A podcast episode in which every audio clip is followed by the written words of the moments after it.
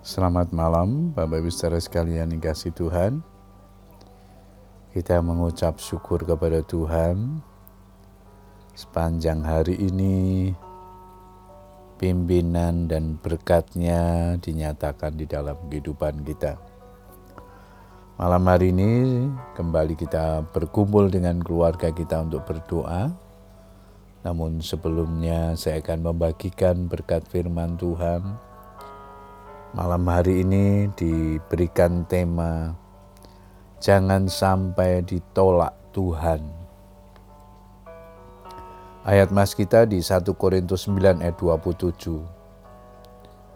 Tetapi aku melatih tubuhku dan menguasainya seluruhnya, supaya sesudah memberitakan Injil kepada orang lain, jangan aku sendiri ditolak.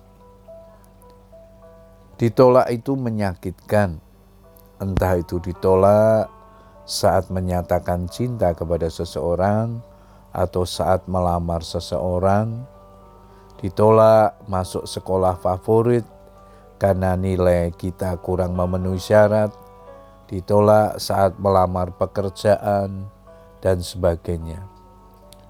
Mengalami penolakan adalah hal buruk bagi semua orang sebab ditolak berarti tidak diterima keberadaannya. Mengalami penolakan di dunia ini saja sudah sangat menyakitkan, terlebih-lebih orang yang mengalami penolakan dari Tuhan. Inilah yang menjadi pergumulan hidup Rasul Paulus. Jangan sampai setelah ia melayani Tuhan, setelah ia memberitakan Injil, justru ia sendiri yang ditolak oleh Tuhan, dan orang lain yang menerima Injil dan dilayaninya justru diterima oleh Tuhan. Firman Tuhan sudah terlebih dahulu memperingatkan, tetapi banyak orang yang terdahulu akan menjadi yang terkemudian, yang terakhir akan menjadi yang terdahulu. Matius 19 ayat 30.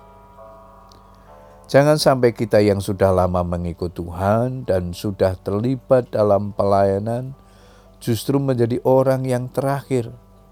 Karena itulah Rasul Paulus melatih diri sedemikian rupa. Ia berbicara tentang proses, tidak langsung jadi, dan bersedia membayar harga. Kita harus bisa menguasai dan mengendalikan tubuh kita Jangan sebaliknya kita yang dikendalikan oleh tubuh dengan segala keinginannya. Adalah berbahaya bila kita mengikuti keinginan tubuh ini dengan segala keinginannya, sebab keinginan tubuh atau daging kita ini berlawanan dengan keinginan roh. Galatia 5 ayat 17. Kita harus bisa melatih, mengontrol, menguasai, dan menaklukkan tubuh kita sendiri. Raja Saul awalnya adalah orang yang diurapi Tuhan saat menjadi raja atas Israel. Tetapi karena tidak lagi taat kepada Tuhan dan lebih menuruti keinginan dagingnya, akhirnya dia mengalami penolakan dari Tuhan. Sebab pendurhakaan adalah sama seperti dosa bertenung dan kedegilan adalah sama seperti menyembah berhala dan terafim. Karena engkau telah menolak firman Tuhan, maka ia telah menolak engkau sebagai raja. 1 Samuel 15 ayat yang ke-23. Bapak Ibu saudara sekalian dikasih Tuhan. Esau juga mengalami penolakan dari Tuhan.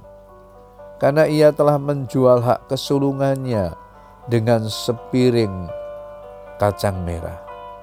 Hal itu menunjukkan bahwa Esau tidak menghargai kasih dan anugerah Tuhan, dan penyesalan pun tiada guna. Mengalami penolakan dari Tuhan akan berujung kepada kebinasaan yang kekal.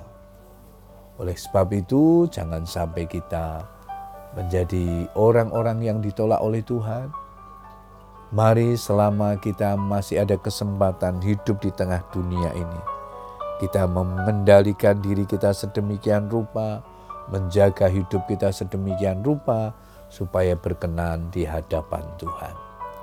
Puji Tuhan, selamat berdoa dengan keluarga kita. Tetap semangat, Tuhan Yesus memberkati kita semua. Amin.